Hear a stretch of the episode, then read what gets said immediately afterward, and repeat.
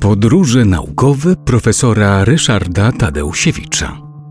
Loty kosmiczne pierwsze odbywały się w szczelnie, hermetycznie zamkniętych statkach kosmicznych. Były zbudowane w taki sposób, że wewnątrz tej kapsuły astronauci mieli zapewnione warunki do życia, w szczególności tlen do oddychania, natomiast próżnia kosmiczna, cały ten niebezpieczny kosmos znajdował się na zewnątrz. No ale kiedyś trzeba to było przezwyciężyć i pierwszym człowiekiem, który wyszedł w otwartą przestrzeń kosmiczną był Aleksander Aleksander y, Aleksiej Leonow. Miało to miejsce 18 marca 1965 roku. Y, on y, wyszedł wtedy ze statku Washod 2, spacerował sobie w tym kosmosie, a właściwie latał uwiązany taką pępowiną do tego swojego statku kosmicznego. Natomiast potem miał wielkie trudności z powrotem, bo się okazało, że próżnia kosmiczna spowodowała, że jego skafander, ten skafander się nadął i wejście, którym on wyszedł na zewnątrz, było za ciasne. No więc y, zapowiadała się tragedia. Na szczęście y, to minęło. Drugim człowiekiem, który też dokonał tego, że latał w kosmosie bez y, osłony kabiny, to był Edward White. To był także 1965 rok, ale Leonow robił to w marcu, a White robił to w czerwcu.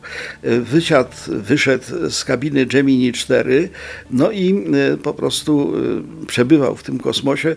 Znaną jest rzeczą, że no, tak się zdenerwował tym lotem, że zgubił rękawice. No i wobec tego wokół Ziemi krąży bardzo wiele różnego rodzaju satelitów i rękawica Edwarda White'a, który zgubił ją w 1965 roku.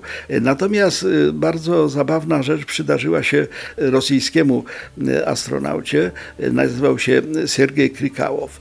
Otóż on wystartował 19 maja 1991 roku na stację orbitalną Mir.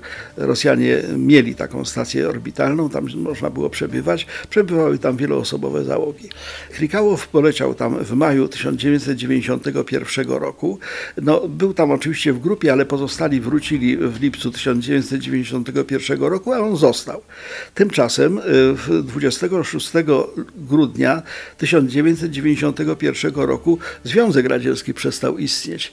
I on był przedstawicielem państwa, które, które nie istniało. Co więcej, kosmodrom Bajkonur, z którego startowały radzieckie e, statki kosmiczne, e, przeszedł do Kazachstanu i wobec tego stał się no, eksterytorialny. Rezultat był taki, że przez dłuższy czas nie bardzo wiadomo było, jak tego Krikałowa ściągnąć. No, wreszcie udało się 25 marca 1992 e, roku wrócił, ale wyleciał ze Związku Radzieckiego, a wrócił do Rosji.